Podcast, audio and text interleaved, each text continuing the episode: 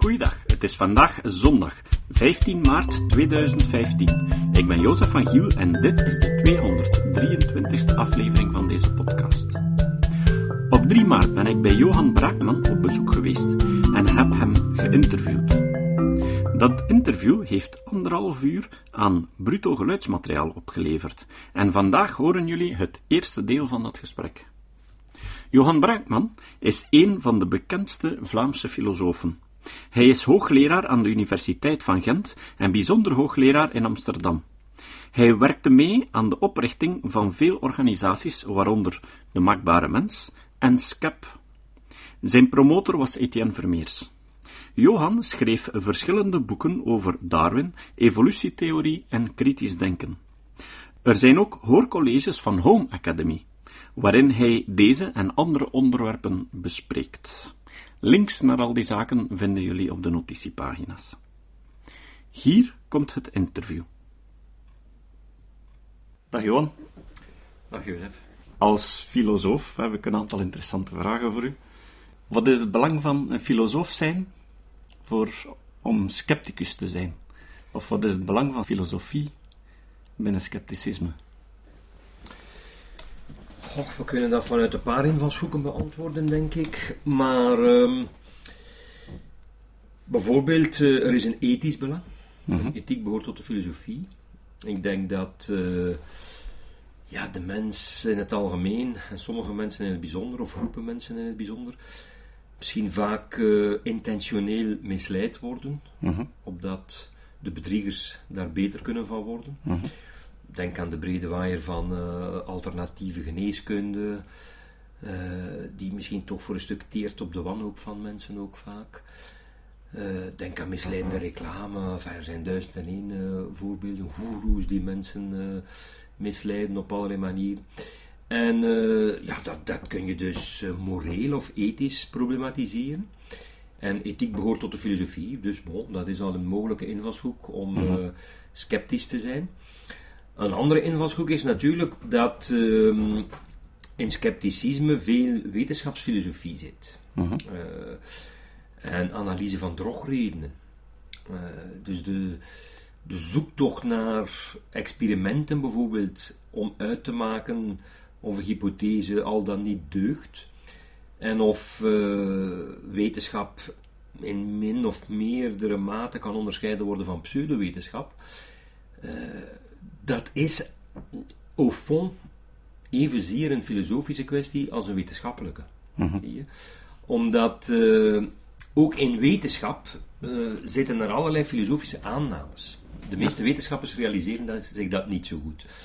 Maar je hebt bijvoorbeeld aannames dat ehm, een veralgemening terecht kan zijn. Je doet zoveel waarnemingen en dus je, je, bon, je redeneert, ik mag dit veralgemenen tot een, een wetmatigheid of, of een algemene regel. Maar op zich is dat problematisch, want ja, hoeveel individuele waarnemingen moet je doen vooraleer je tot een algemene conclusie kunt komen? ja. Dat is eerder een filosofische kwestie. Ehm, of waarom zou een dubbelblind proef bijvoorbeeld beter zijn dan een pure anekdote? Eh, de gemiddelde wetenschapper vindt dat evident dat dat zo is. En ik vind dat ook, voor alle duidelijkheid. Ja. Maar het vergt toch enige filosofische argumentatie om uit te leggen waarom het een beter is dan het ander. Nog een ander voorbeeld. Als wetenschapper neem je bijna automatisch aan dat er uniformiteit in de natuur is. Dat eh, causaliteit bestaat. En ik denk ook wel dat dat zo is. Maar eh, dat wil niet zeggen dat ieder effect dat wij zien en koppelen aan een oorzaak, dat daar effectief een causale relatie tussen bestaat. Dus dat zijn typisch filosofische kwesties. Eh, dat behoort ja, tot de metafysica, zegt men dan, of tot de wetenschapsfilosofie. Dus er zitten eigenlijk in wetenschap fundamentele veronderstellingen, aannames, die, die bijna nooit binnen de wetenschap zelf in vraag worden gesteld, over hoe de werkelijkheid fundamenteel in elkaar zit. En voor mij, als filosoof, is scepticisme ook interessant, omdat je dan geconfronteerd wordt met, eh, met mensen die aan de ene kant dat gewoon zo aannemen, de werkelijkheid zit zo en zo in elkaar, en alles lijkt daarop te wijzen binnen de wetenschap. Maar aan de andere kant heb je natuurlijk ook al die pseudowetenschappers en mensen die in mirakels geloven en in allerlei oorzaak-gevolgrelaties die voor de wetenschappelijke denkende mensen niet bestaan enzovoort. Ja. Die dus een fundamenteel alternatieve filosofische opvatting hebben over hoe de werkelijkheid in elkaar steekt. En dat fascineert mij. Ik denk Ja. dat dat eerder typisch is voor filosofen, soms ook voor psychologen, dan voor bijvoorbeeld fysici of scheikundigen. Ja, Die liggen daar minder wakker van. Natuurlijk, eh, psychologen die passen dan ook gewoon de wetenschappelijke methodes toe om tot dat soort eh, kennis te komen. Juist, juist. Natuurlijk, ja, je zegt het in het meervoud terecht, denk ik, de wetenschappelijke methode dus. Want je kunt niet, eh, Ja. niet op alles eh, dezelfde wetenschappelijke methode loslaten, als het ware. Maar ehm, wat mij interesseert aan de psychologische studies die hier relevant zijn, is natuurlijk dat zij meer en meer kunnen blootleggen hoe het menselijk brein vaak spontaan tot foute intuïties komt.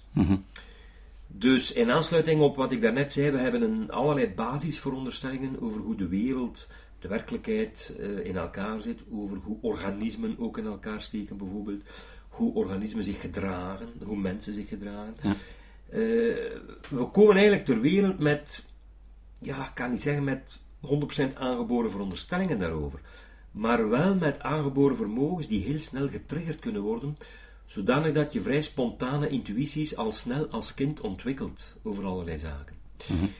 En psychologen zijn eigenlijk relatief recent maar aan het blootleggen hoe dat werkt. En eh, men ontdekt dus ja, wat men noemt een soort intuïtieve eh, biologie, een intuïtieve fysica, eh, een intuïtieve psychologie ook, enzovoort. En dat zijn eigenlijk denkbeelden die zeer spontaan ontstaan, bij kinderen reeds, en dan zich consolideren naarmate mensen ouder worden. En die werkzaam zijn in de dagdagelijkse realiteit. Maar de dagdagelijkse realiteit sluit lang niet altijd aan bij hoe de wereld, de werkelijkheid, op een fundamenteel niveau in elkaar zit. Ja. Mijn dagdagelijkse realiteit, die van jou ook natuurlijk, is dat de aarde stilstaat. Ja. Eh, maar ze draait aan hoge snelheid eh, rond de zon en rond haar eigen as. En ze maakt dan nog, nog zelfs een aantal bewegingen. Dat is totaal contra-intuïtief. Als een kind nooit eh, met wetenschap zou geconfronteerd worden, dan zal dat tot zijn dood als oude persoon denken dat de aarde stilstaat. Want Zoals de oude Grieken dachten. ja, alles lijkt daarop te wijzen. Dus ehm, hoe dat komt dat wij dit soort intuïties spontaan ontwikkelen, dat wordt nu meer en meer blootgelegd door, ja, door de psychologie. Ja. Eh, ik kan nog een ander voorbeeld geven. Kijk, een, zoals je weet, een van mijn stokpaardjes is het creationisme. Ja. Wel, wat wij nu ook ontdekken, enfin, wat die psychologen blootleggen, eh, maar dat is voor mij natuurlijk ook interessant, zowel als filosoof als als eh, scepticus, is dat eh, mensen ook spontaan essentialistisch gaan redeneren. Dat betekent dat zij dus in organismen, in de mens, in, in een hond, in een kat, in een paard, een koe, een soort essentie postuleren, psychologisch automatisch. Waardoor natuurlijk, dat, he- dat heeft het voordeel dat je er dan kan vanuitgaan dat zo'n organisme voorspelbaar gedrag zal vertonen vandaag, morgen, overmorgen, volgend jaar, gelijk wanneer. Mijn kat blijft een kat. Ze leeft 10, 15 jaar, dat blijft een kat. Ze gaat dus niet zich plots gaan gedragen als een kangoeroe of zo. Ze gaat niet plots beginnen rond huppelen of zo. Ze, ze blijft een kat. Als je aan kinderen vraagt, stel dat een kat wordt opgevoed als, als eh, eh, jong, jong, jong diertje, een kitten, hè, een klein poesje, en het wordt opgevoed door een koppel kangoeroes. Wat gaat het dan doen? Gaat het dan beginnen springen ook, zoals de kangoeroes? Of gaat het dan nog altijd in de bomen klimmen, wat de kangoeroes normaal niet doen? Elk kind zal zeggen, eh, het zal niet springen, de kat, en ze zal in de bomen klimmen. Dus die, die kinderen hebben natuurlijk nooit zoiets kunnen waarnemen. Ze hebben niet het experiment gedaan, eh, dat experiment is trouwens ook Ja. niet gedaan, maar we mogen er zeker, vrij zeker van zijn, het is juist wat die kinderen zeggen. Die kat blijft een kat, zelfs al wordt ze door kangoeroes opgevoed. Ze blijft in essentie, en hier gebruik ik zelfs dat woord dus, een kat. En katten springen niet zoals kangoeroes, maar ze kruipen wel in de bomen en ze vangen muizen enzovoort. Dat doen kangoeroes niet. Zelfs al worden ze door kangoeroes opgevoed.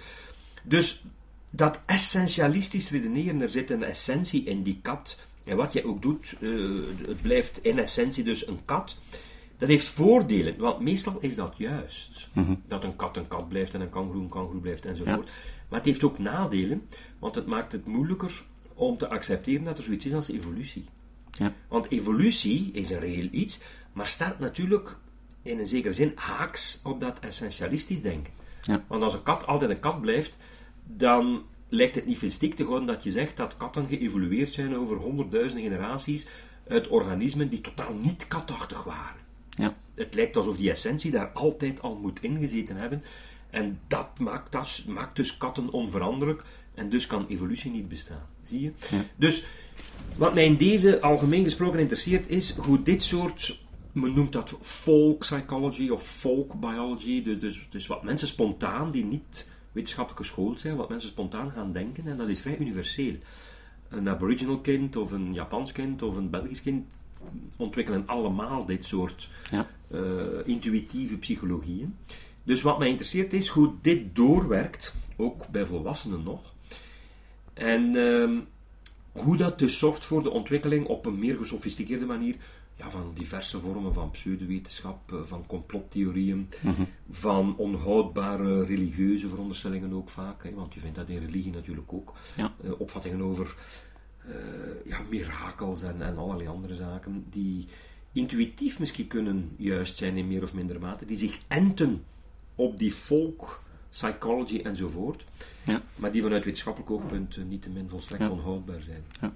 En Richard Dawkins die spreekt daar eh, eigenlijk een stuk ook over dat wij geboren zijn in een soort middenwereld en dat we daarom eigenlijk geen benul hebben van zeer lange periodes waarin evolutie werkt.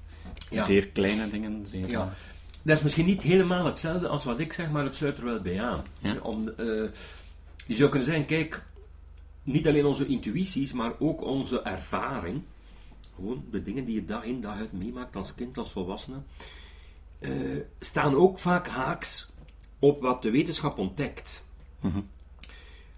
Binnen ons referentiekader van ervaringen is dat al zo, en daar denk ik spelen die intuïties mee, waar ik het net over had. Maar buiten ons ervaringsreferentiekader is dat nog veel meer zo. Ja. Eh, wij zijn natuurlijk gewend aan de dingen die op menselijke schaal en menselijke maat zijn. Bijvoorbeeld in de tijd. Wij kunnen omgaan met eh, een jaar, tien jaar, twintig jaar, honderd jaar gaat ook nog. Twee, driehonderd jaar misschien ook nog, maar daarna wordt het al wat moeilijker. Maar bijvoorbeeld evolutie werkt over miljarden jaren. De kosmos werkt over vele miljarden jaren. Ja. Dat is iets wat ons brein bij wijze van spreken niet aan kan. Dus we moeten dan in analogieën eh, en zo gaan redeneren, wat al een omweg is, hè, wat het al moeilijk maakt. Ja. Eh, het, het bijzonder kleine of het extreem grote is ook zoiets. Hè. Wij, wat kennen wij? Wij kennen menselijke lichamen, dat kennen we, en, en uitzonderlijk grote dieren, een olifant en zo, eh, heel- bomen, eh, huizen, eh, een berg. Hè. De- de- ja, we hebben zo wel ergens referentiekaders Ja. om dus klein en groot in te schatten. Een, een, een muis is heel klein, een olifant is heel groot enzovoort. Maar de zon bijvoorbeeld, als mensen dat niet hebben geleerd, hoe groot de zon is, hebben ze eigenlijk geen flauw benul. Zie je? Dus Ja. als je aan mensen zegt dat de zon 99% of meer van de massa van het hele zonnestelsel bevat, dan is dat, eh, dus dat, dat de aarde maar een, eh, Ja. een knikkertje is ten opzichte van de zon, dat is niet zo evident natuurlijk. Hè? Dus Ja. vanzelf kom je daar niet toe. En als je dan bovendien weet dat de zon zelf eigenlijk ook eh, niet zo geweldig groot is, dus als je over de dimensies van het heelal en van de reuzen in het heelal, planeten en sterren enzovoort begint, gaan mensen compleet de mist in. Als je het aantal sterren eh, bedenkt, wij zien er met het blote oog wat, maximum 5000 of zo. Eh, mensen schatten misschien enkele honderden, hè. Bon, het zijn er in werkelijkheid wel wat meer.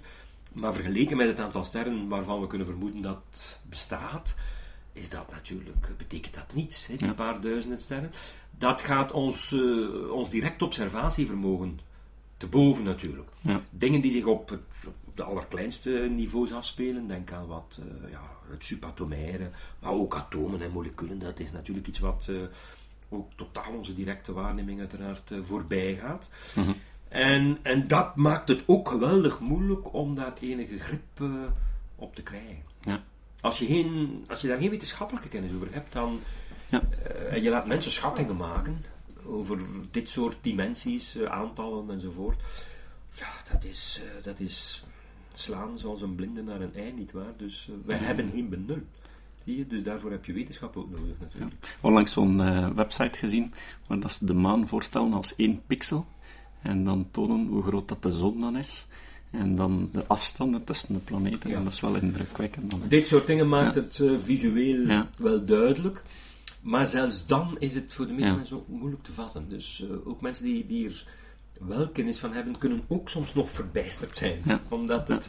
Kijk, de, het universum zit vreemder, of de realiteit is, zit vreemder in elkaar dan wat wij ons intuïtief kunnen voorstellen, natuurlijk. Ja, wat, waarom zou ons brein 1200 kilo ja, cellen, uh, waarom zou dat uh, bijvoorbeeld geschikt zijn? 1200 gram. 1200 gram, sorry. ja, waarom zou 1200 gram hersencellen bijvoorbeeld geschikt zijn om om de werkelijkheid te doorgronden zoals ze in elkaar zit. Ja, Let op, ik zeg niet dat het onmogelijk is, hè, want uh, ja, we weten onvoorstelbaar veel tegelijkertijd. Hè, dat we naar de oorsprong van het heelal zijn gegaan, dat we atomen doorgronden en zo, dat, dat is spectaculair. Maar men moet wel beseffen dat, dat we daar ongelooflijk veel, ja, hoe zou je dat uitdrukken? Vet trucs en mentale technologie voor nodig ja, hebben, als het ware. Uh, om onze eigen directe zintuigelijke ervaring te omzeilen, om onze directe intuïties te omzeilen. Je moet die eigenlijk bijna een hak zetten, uh, want anders ja, klikken ze er voortdurend weer in. Zie je? En zo raak je misleid. Al die feiten die je nu opzomt, zijn zaken die we eigenlijk weten dankzij ons wetenschappelijk onderzoek. Ja, bijvoorbeeld de oude Griekse filosofen die hadden het op dat vlak volledig bij het verkeerde eind. Ze hadden sommige dingen juist, maar, maar, ze hadden ook veel dingen fundamenteel fout. Dus ze zijn eigenlijk een zeer goede illustratie van hoe ook mensen die, die het niet aan intelligentie ontbrak. Mhm. Aristoteles was een bijzonder intelligente persoon, zeer nieuwsgierig persoon enzovoort. Uh, deed min of meer systematische studies en gaan ze maar door. Dus een uh, ja, kijk, dit, je kunt het op zich niet trans, ja, transporteren naar onze tijd natuurlijk, maar moest hij nu geleefd hebben, zou dat een wereldberoemde uh, ja, persoon zijn. Hè? Zou, zijn die, die zou wel minstens één of twee Nobelprijzen hebben gewonnen en zo. Dus, dus je, je snapt, het is een analogie, je snapt wat ik bedoel. Niettemin zie je natuurlijk, als je bijvoorbeeld de fysica van Aristoteles bestudeert, dat, dat die helemaal fout zit. Dat is eigenlijk uh, de normale menselijke intuïtie die op een zeer gesofisticeerde, doorvrochte manier naar voren wordt gebracht. Dus, dus Aristoteles bedenkt eigenlijk een fysica die verklaart dat een steen die je hier weggooit terug naar de aarde gaat, maar dat de maan niet op de aarde valt. En hij zit er natuurlijk totaal naast. Hij hmm. moet dingen uitvinden zoals de maan heeft haar natuurlijke plaats boven de aarde en de steen heeft zijn natuurlijke plaats hier op de aarde. En er is een natuurlijke toestand voor de stenen, er is een natuurlijke toestand voor de hemellichamen enzovoort. Hij probeert op een genaturaliseerde manier eh, daar iets over te zeggen. Ja. En hij werkt dat heel grondig uit, maar toch is dat totaal fout. Ja. Maar het heeft geduurd tot Galilei en, en, en Newton en al die mensen in de 17e eeuw om ons te doen inzien dat er niet zoiets is als natuurlijke toestand of mhm. natuurlijke plaats. Ja. De wetmatigheden van een, een steen die je weggooit, of waaraan een steen die je weggooit beantwoordt, zijn net dezelfde als de wetmatigheden waaraan de maan beantwoordt. Ja. Vanuit diezelfde wetmatigheden begrijpen we perfect waarom de steen teruggeeft naar de aarde, tenzij je hard genoeg gooit, en waarom de maan uh, niet op de aarde valt. Dat is, mhm. dat is net hetzelfde. Ja. Uh, maar dat was voor, zelfs voor iemand als Aristoteles uh, ja, niet te bevatten. Ja. En ik denk voor van, vandaag af voor heel veel mensen eigenlijk nog niet. Ja. Tenzij je wat dynamica en mechanica kent. Ja. Dat is dan niet zo evident. Nu, als men uh, filosofie studeert, dan wordt er eigenlijk heel veel aandacht besteed aan het bestuderen van die historische filosofen ja. enzovoort. Waarom is dat eigenlijk belangrijk?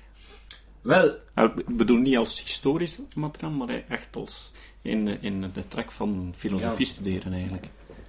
Wel, er is natuurlijk... Uh, er zijn natuurlijk takken in de filosofie die, uh, waar het feit dat het lang geleden op papier is gezet, mm niet van minder, minder van tel is. Ja. Bijvoorbeeld de, de ethica van uh, Aristoteles, dat is een zogenaamde deugdenethiek, ja. Uh, die is nog altijd actueel in mhm. vele opzichten. Er zijn vandaag de dag redelijk wat mensen die een, een deugdenethiek aanhangen.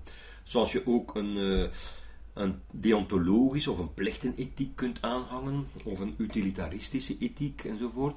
Dus dit is in zekere zin tijdloos. Dus de ideeën die Aristoteles naar voren maakt over ethiek kun je vandaag de dag toepassen op allerlei zaken. In de geneeskunde, in, in het recht, in uh, relaties, intermenselijk en gaan zo maar door. Dat is natuurlijk iets anders dan in fysica. Dus je kunt van die ethiek niet zeggen dat ze fout of achterhaald is. Dus, dus dit blijft gewoon de moeite van het bestuderen waard op zichzelf. Zoals je denk ik ook kunstwerken uit die tijd kunt bestuderen op zichzelf. Die, die zijn niet minder mooi of, of waardevol esthetisch dan de kunstwerken van nu. Dus, dus daar leggen we andere criteria aan de dag mhm. om dit te evalueren. Maar natuurlijk, als je de fysica of de biologie bijvoorbeeld van uh, Aristoteles bestudeert, is het uh, evident, uh, dit is achterhaald, dus waarom zouden we dat nu nog bestuderen? Wel, filosofen houden zich daarmee bezig. Niet alleen om louter historische redenen, dat doen in principe de wetenschapshistorici, ja, maar wij houden ons daarmee bezig omdat je door die historische studie dan kunt reconstrueren hoe de progressie in wetenschap heeft plaatsgevonden. Mhm. Dus je moet er dan natuurlijk ook uh, iemand als Galilei bij nemen, ja. die uh, na de middeleeuwen, waar Aristoteles vereerd werd als de belangrijkste referentiebron die er was ja. over bijna alles in En absolute waarheid eigenlijk. Ja. dan heb je dus iemand als Galilei nodig en andere mensen, hey, bon, um, die dat in vraag gaan stellen. En we hebben de geschriften van Galilei, we hebben de geschriften van Aristoteles, we hebben de geschriften van de middeleeuwse wetenschappers, als je dat wetenschappers wilt noemen ook. En je kunt dus reconstrueren hoe dat stilaan geërodeerd is. Hoe men die intuïties in vraag is gaan stellen. Dus eh, Galilei merkt ergens op dat wetenschap zich moet verzetten tegen de tirannie van het gezond verstand. Het gezond verstand is eigenlijk Aristoteles, in zekere zin, maar op een zeer gesofisticeerde manier. Dus ik denk dat, dat daar het interessante van die oefeningen zit, dat je leert inzien hoe wetenschappelijke vooruitgang, door het klaar en duidelijk stellen wat is een experiment, wat is een waarneming, wat is een meting, wat is een afleiding, dat soort zaken, mhm. die maar zelden in wetenschap zelf besproken worden. Ja. Uh, als je die historische analyse doet, dan krijg je daar een veel scherpere kijk op. En zouden uh, wetenschappers dan eigenlijk niet meer dat soort dingen moeten leren eigenlijk? En volgende keer horen jullie of Johan Braakman vindt dat wetenschappers meer van filosofie zouden moeten afweten. Citaat. Het citaat van vandaag komt van Richard Feynman. Feynman zei: Ik zou liever vragen hebben die niet beantwoord kunnen worden, dan antwoorden die niet in vraag gesteld kunnen worden. Tot de volgende keer. Deze podcast is het resultaat van het werk van veel mensen. Rick de Laat verbetert bijna al mijn teksten en maakt de meeste vertalingen. Emiel Dingemans verzorgt onze website en Facebookpagina. Ook Leon Korteweg en Stefan Sutens schrijven, vertalen of verbeteren soms artikelen. Leon onderhoudt bovendien het YouTube-kanaal van deze podcast. De muziek van de intro en de trailer heeft Nick Lucassen geschreven en soms maken we ook gebruik van muziek van Ad van Nederpelt, die ons zijn prachtige composities ter beschikking stelt. Dit was de podcast Kritisch Denken. Vergeet niet om alles kritisch te behandelen, ook deze podcast. Voor verdere informatie over deze podcast, links en voor de tekst, surf naar www.kritischdenken.info. Als je deze podcast belangrijk vindt, kun je me steunen door anderen warm te maken ook eens te luisteren. Stuur een e-mail naar vrienden met een link naar de website en plaats de link in de handtekening van je e-mails. Tevens kun je op iTunes deze podcast een beoordeling geven of een recensie schrijven. Of je kan op je eigen website of blog een link naar kritisch denken plaatsen.